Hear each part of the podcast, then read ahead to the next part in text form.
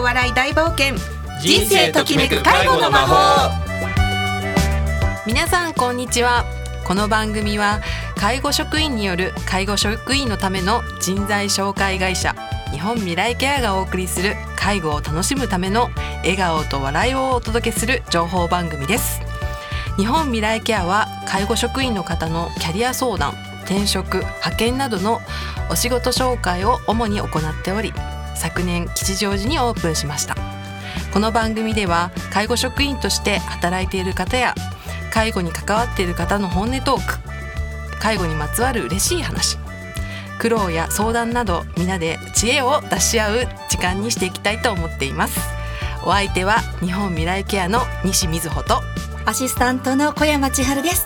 西さんよろしくお願いします。よろしくお願いします。はい。はいなんと初登場の そうなんです西さんですが実はあのこはい。の現場はと言いますか、はい。スタジオは見学に以前来ていただきまして。そうなんですよ。あラムネありがとうございました。美味しかったです。本当。とんでございません、まあ満を持しての登場ということですけれども。そんなそんなはい。ぜひリスナーの皆さんに向けはてちょっと自己紹介を西さんとはどうい。う方なのか教はい。えてください、はい、えっと今年ですね私日本未来ケアの方に入所し入社しました。はい。で、えっと私の経歴を少し話させていただきますと、はいえー学校卒業してからですね15年間。というとちょっと年がバレちゃうんですけど、えっと福祉業界におりました。はいえっと現えー介護現場からですねずっとえっといまして、未だにえっと耳かきと入浴介助は大の得意です。はい。でそれから、えっとケアマネージャーの資格を取りましてケアプラン作成ですね。あのちゃんと携わって、えっとさせていただいたんですけれどもその後管理職ですね。あのなりましてデイサービスですとか有料老人ホームですね。設長と,、えっとなって、えっとやってきました。で設長の時に一番私が、えっと目指したことっていうんですかね、えー離離職者0%っていうことと入居率100%っていうことが言葉すごい好きなんですけどもこれをまあ目標にこれをまあ、えー、と細分化すると,、えー、と入居者様のためだったり、えー、とスタッフのためっていうことで働くんですけれども、まあ、この言葉を元にやってました。はいでそんな私がなんでじゃあ、えっと、人材派遣会社だっていう話なんですけれども。あの今年になってから弊社今の社長ですね高村社長のあのここでもお世話になってるんですけれども、はいはいはいええーと社長とあのお話しする機会がちょっとありましてお会いする機会っていうんですかね。はいで私は人材派遣業をやっているとで、えっとただの人材派遣ではなくてちゃんとあの介護士さんの処遇を良くしたいっていう理念をちゃんと持っていらっしゃったんですね。でそのなんかこう理念っていうんですかね気持ちにちょっと惹かれまして、えっと、介護職での経験を生かしてちょっと派遣やってみないかってことで、はい、言われて、えっと、今に至るという感じですね。で派遣業は本当に私素人なのでもう毎日奮闘中の日々なんですけれども、ははいいこれからも頑張っていきたいと思いますのでよろしくお願いします。はいありがとうございます、はい、今回はい。ろいろなお話も西さんからはい。伺えると思いますので、はい。よろしくお願いいたします。よろしくお願いします。そして今回はやっててよかった介護のお仕事をテーマにお送りしていきます。それでは介護とお笑い大冒険人生ときめく介護の魔法スタートです。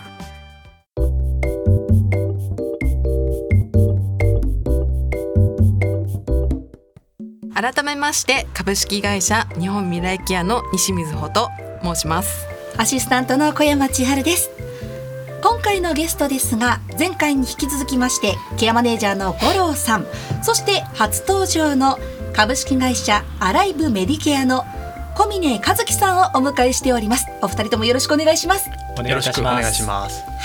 そして今回のテーマはやっててよかった介護のお仕事をテーマにこのお二人現場の第一線で働かれているお二人の生の声を伺っていきたいと思います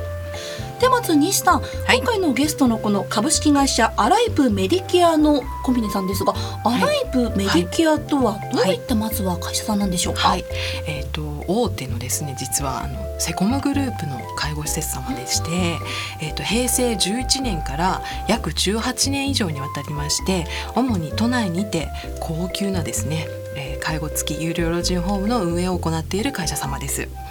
で今年秋にですね12施設目となる有料老人ホームがなんとなんと、えー、渋谷にオープンする予定で予定でございます。はい、はい、で私の印象としましては、えーと、どちらの施設も、えー、清潔感があるのはもちろん、えー、スタッフさんの一人一人のご挨拶や、えーと、と笑顔ですね。対応力、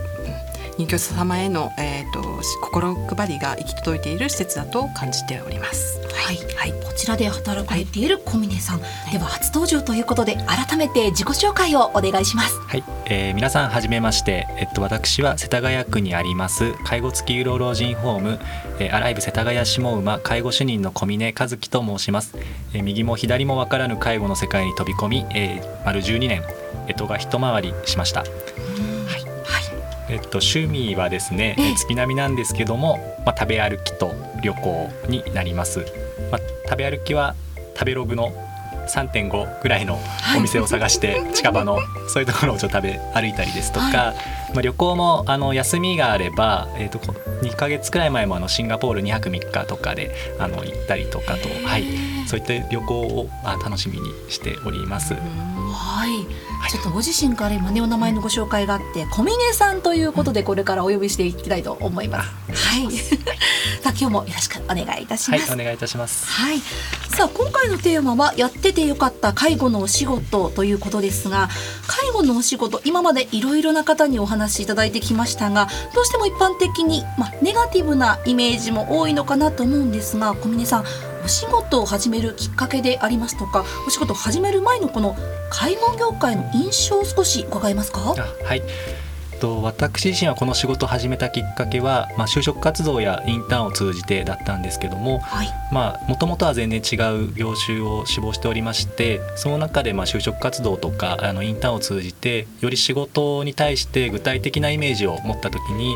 やっぱり長い時間働くことに対してまあ、あの自分は、えーと、人や社会の役に立てることですとか、まあ、実際に喜ばれるような仕事をしたいって思いがすごい強くなってきましてそんな中であの弊社の説明会に参加した時にですね、えー、まあこれから必ず必要とされる仕事ですよということと。でも実際にはもう全然中身が整ってなくて、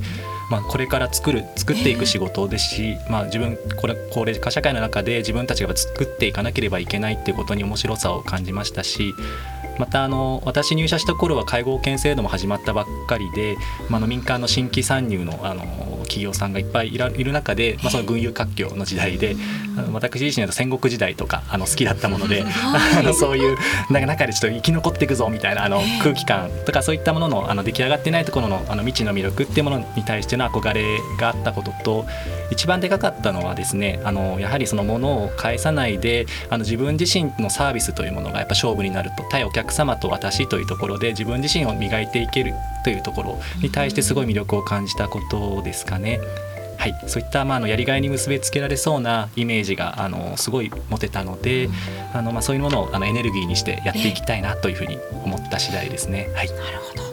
一番最初のきっかけはそういったお気持ちがあった上で会社説明会で出会ってと。そうですね。本当に介護っていうことに対して全く分からなかったんですけども、まあ、広くサービス業というふうに捉えていたんですけど、まあ、あの会社の先輩とかの熱いメッセージに自分のあのものをちょっと引き寄せられて、はい、あの始めるに至りました、はい、なるほど。初登場の小峰さんに伺いましたがさあちなみにもう一人のゲスト五郎さんは、どういったきっかけで介護の仕事は？はい、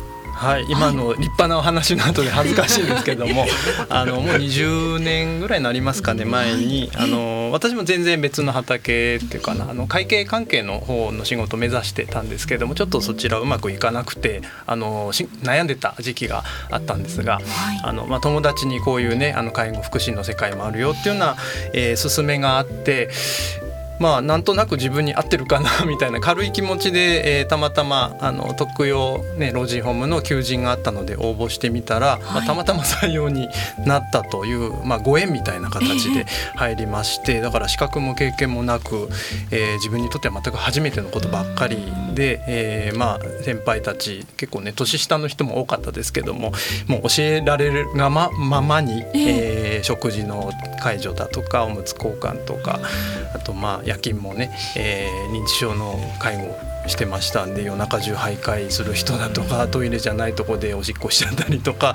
そんなこともあそういうもんなんだなってすんなり意外と受け入れられて、えー、まあ仕事に入ったっていうような感じでしたね。こう予備知識がなかったからこそ自然に受け止められたとはい、そんな感じでした。はい。うんわけですね、はい、なるほど。そしてこのね迷われていた時にまあご縁があってという言葉も今ありましたけれども皆さんそこからですね進んでお仕事をされている中で、まあ、どのくらいの期間時間が経った時あるいはね、まあ、どういったきっかけがあって今お仕事を続けていらっしゃるのか続けていこうと思われたのかちょっと伺っていきたいと思います。小峰さんいかがでしょうか？あはい。えっ、と私はですねあのまあそのさっき言ったように人役に立ちたいって思いが原動力であったんですけども、まあ、本当に介護の仕事を始めて初期の頃から本当ご入居者様に優しくしていただきましたし、はい、あのもういてくれてよかったなっていう、まあ、言葉もいただけたので、まあ、比較的すぐにもう誰かの役に立ててるなっていう実感を持てるような言葉をいただいたことが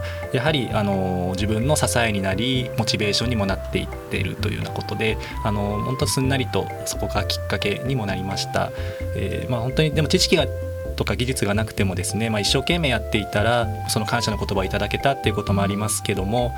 まあ、その反面、まあ、知識や技術がなかったことで失敗したり、まあ、あの時もっとうまくできたかもっていうような後悔もたくさんできてきて、まあ、介護の、ま、単純じゃない奥深さっていうものをあの知ることになったんですけども、お客様と向き合うことでその新しい知識とか技術をまあ習得して次にできることであったりですとか選択肢が増えていくことっていうのが少しずつ自信になって、まあ、あの時できなかったことを次の方に生かしていこうっていうようなことがあのできるようになったことがあの本当にあの良かったなっていうふうに思っております。はい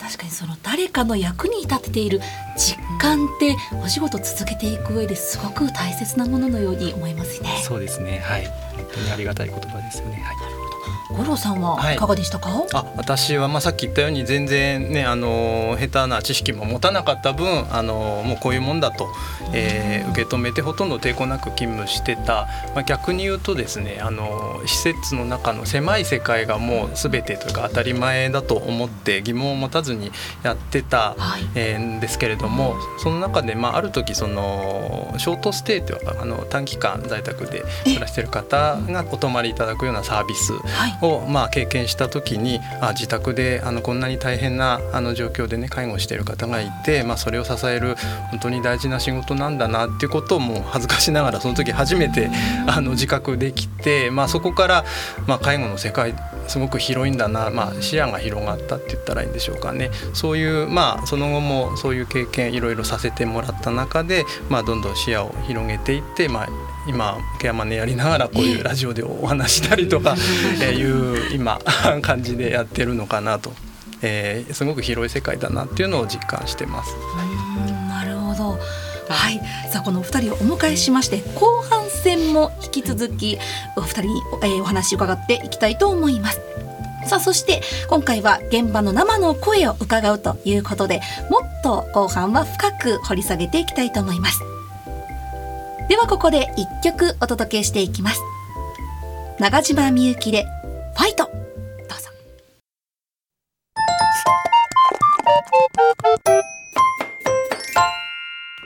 介護とお笑い大冒険。人生ときめく介護の魔法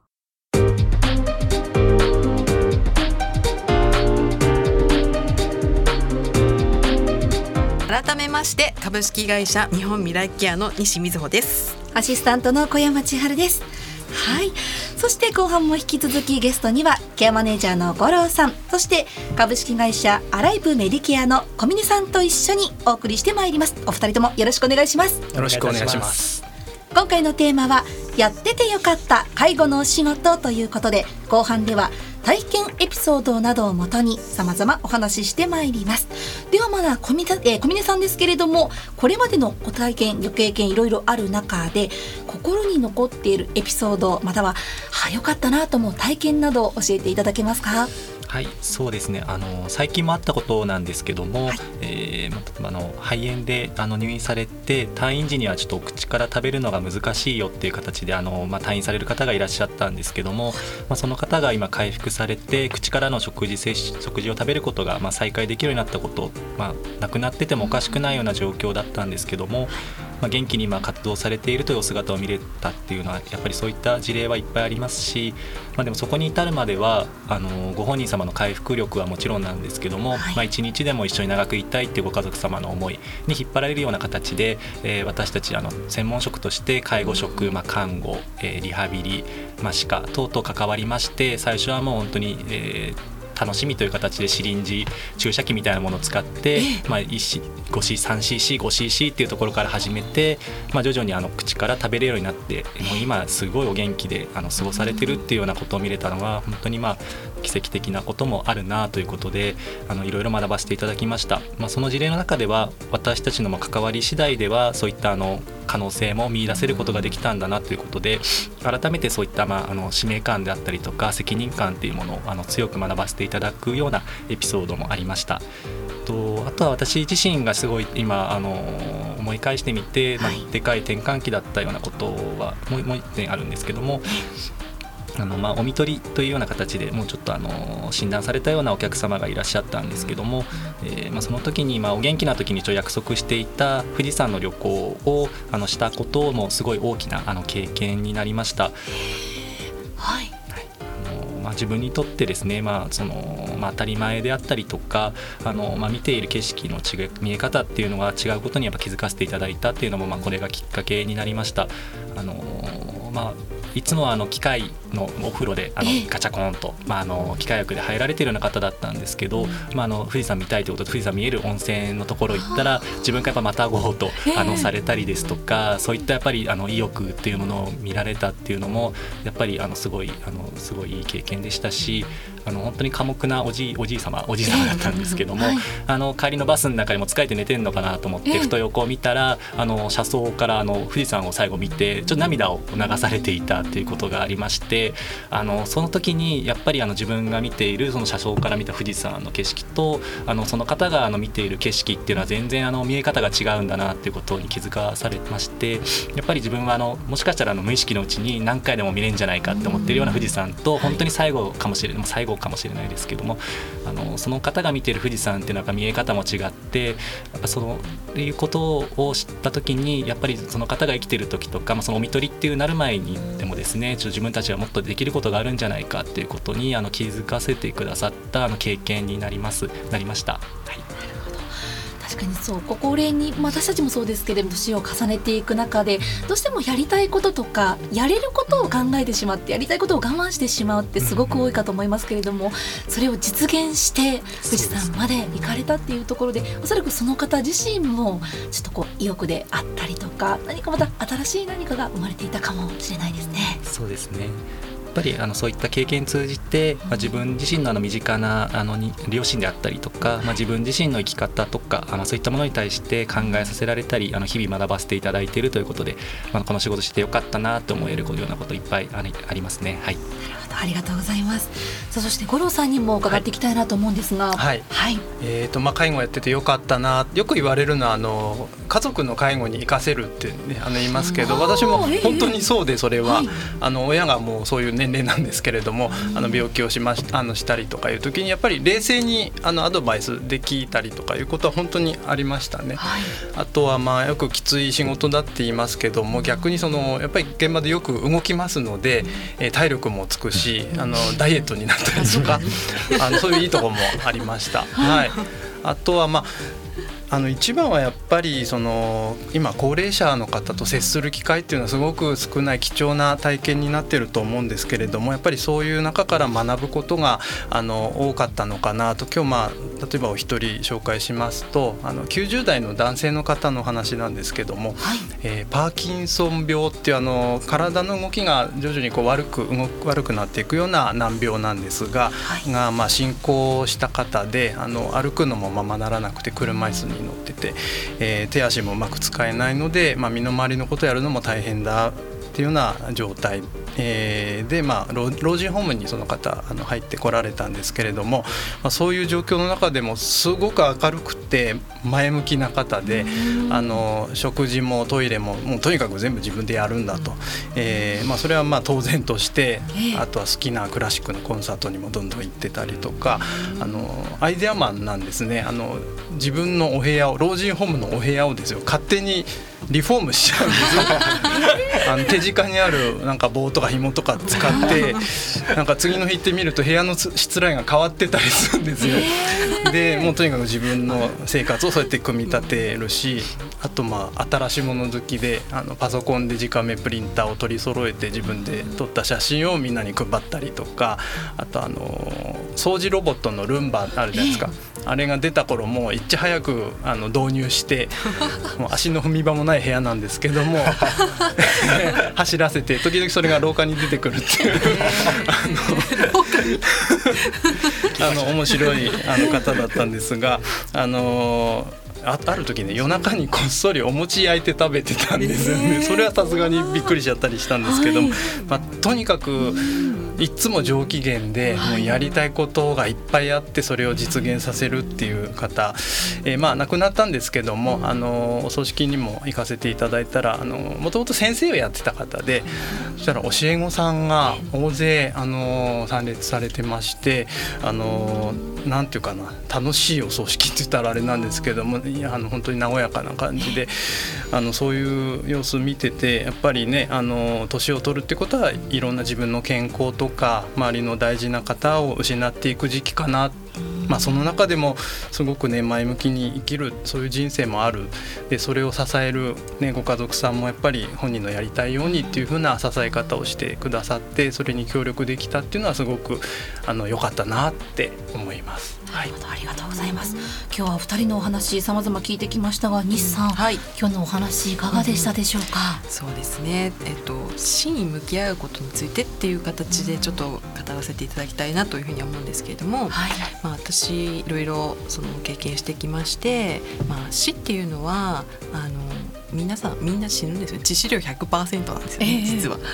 で人生の一部であって特別なことではないんじゃないかなっていうふうに私は思っています。はい。えっと、私がねあの以前勤めたデイサービスっていうのが10人定員でミニデイサービスってまたの名を拓郎書というふうに言われるんですけれども、まあ、あの夜逃げ物件をですね 格安に借りまして、はい、であの10人定員なんだけれどもボランティアさんはいる学童保育がね、終わった小学校1年生の子がバタバタ遊んでる、えーと、シーズ走り回る何でもありのあのデイサービスだったんですよ。えー、で本当にそのなん地域を支えるためにデイサービスってあるんですね。地域を支えるっていうか地域でその最後まで死ぬるまで、いるためにデイサービスってあるんですけれどもだから、えっと、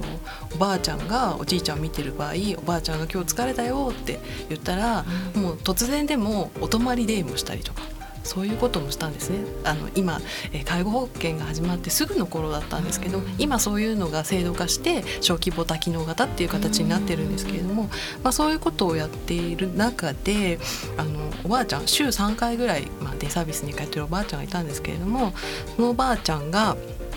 最後私ここで死にたいっていうことを言ったんですよね。でそのおばあちゃんは、えっと、デイサービスに来たら必ず朝と夕方かえ、っと、来た時と帰る時に近くにある神社にお参りに行くんですよ。えー、あのベビーカーじゃなくてなんていうの？シルバーカー。か、はい、ベビーカーじゃない。シルバーカーを引いて行くっていうのが日課になっててそれ2回行ってあとは銀座の柳ってご存知ですか？小山さん若いか分かんないでしょうね。柳？柳っていう、はい、あのすごい昔の歌があるんですよ。有名な。えー、そうその歌がすごい好きで、はい、えっと、1日1回披露していただくんですね。で目が悪いから耳元で「お願いします」って言うとすごい大きな声で歌ってくれるんですよ。銀座の柳の、はい、いおばあちゃんで、えっと、うちで死にたいっていうことを言ってきて、まあ、デイサービスって通所介護あのね、朝迎えに行って夕方帰るっていうところなので、まあ、あの泊まりとかできないんですけども違う場所を借りてそこで寝泊まりしていただいてみたいな形でで、まあ、見取りをうちでしたんですけれども、まあ、昼間はあ夜間帯はそういうふうにねあの違う場所で寝たり起きたりあの食事会場こちらでしたりっていうことをしたんですけれども日あの日中はデイサービスをご利用したいっていうことだったので、まあ、寝たきりのままですよね。本当にだから、ターミナルの方が普通のデイサービスの中にい。らっしゃるっていう、本当なんか得意というかまあねそれが普通なんだろうなみたいな。初めはちょっと戸惑ったことはもうあるんですけども、でもそのばあちゃんがここで私は死ぬんだっていうふうに言ってくださったんでそそれがすごい嬉しくて。でそれを叶えてあげるの地域の役割かなと思ってそう。やったんですけど結構なんかこうそのえっ、ー、とにその通所で通ってくださるおじいちゃんとかおばあちゃんも普通になんかあのその方を見てくれてるんですね。ああおばあちゃん今日は元気そうだね。今日は大丈夫そうだね。みたいなそんな感じで、はい、そう。で小学校1年生の子供とかもそれを見てもうすぐ死ぬのみたいなことを言う。でみんながわいわいわいわいレクレーションしてる間にそのおばあちゃんはそこで亡くなるんですけどもそんな感じでなんか死ってあっていいのかなっていうことを私はちょっとそのあのデイサービスで学んだことなんですけれども、はい、はい、でえっと介護士さんとか介護に携わっている私たちはですねあの目の前の人がそういうふうにターミナルに入ったら何ができるかとか自分たちが持っているその資源でもう最高のパフォーマンスをすればいいと思うんですね。うんなので、まあ、そういうふうにすれば家族とかもなんだろう巻き込んでこうやっていくんですけど、あの最後なんかああすればよかったこうすればよかったっていう後悔だけでなくなんかこうこういうことができてよかったねみたいな。ねおばあちゃんらしくなんか死ぬまで入れたねみたいな感じ達成感で終わったりとかするのかな。でそれが介護士にとってもモチベーションになったりなんかこうこれからもうねいる方に同じことをしてあげようかなっていうことにつながっていくと思うので、まあ、そういうふうにやっていっていただけたらなというふうに今はちょっと私派遣業で遠くなっちゃってるんですけどそういうなんか世の中になったらいいんじゃないかなって勝手に思ってます。はい すみません長くなっちゃった。いえいえありがとうございます。さてそろそろ時間が近づいてまいりました最後に小峰さんの方から本日の感想も含めましてメッセージをお願いしますはい、えー、私の勤務しているアライブ世田谷下馬では元気になる夢を叶えるを実現すべく日々スタッフと奮闘しています。施設に入ったから、まあ、お年を召したからということで何か諦めるのではなくて、まあ、ご本人それを取り巻くご家族職員も生き生きと過ごせるホーム地域社会にすることを目標にしています、えー、介護に介護を始めるにあたってきっかけは何でもいいと思います。役に立ちたい、えー、笑わせたい大爆笑したい、えーまあ、人に対して関心のある方、え、またはこれから持ちたいなっていう方、まあ、その思いっていうのがスタートで、まあ、知識や技術は後からいくらでもついていきます、え、やりがいに結びつけられる経験は介護現場に、え、たくさん散らばっています。一緒に介護の世界を冒険してくれる方、えー、ぜひアライブ世田谷下馬へお越しください。えー、今日は本当に皆さんのあの同じく頑張っている介護現場で頑張っている皆さんと熱い話ができてよかったです。ありがとうございました。ありがとうございます。はい、えっと小峰さんと五郎さんありがとうございました。あはい、ありがとうございます、はい、またこの番組はインターネットのポッドキャストからも配信しています。FM 西東京で検索してみてください。それでは来月の第一金曜日のこの時間も楽しみに。ここまでのお相手は日本未来ケアの西水穂とケアマネージャーの五郎とアライブ世田谷下馬の小峰和樹とアシスタントの小山千春でした。次回もお楽しみに。皆さんありがとうございました。ありがとうございました。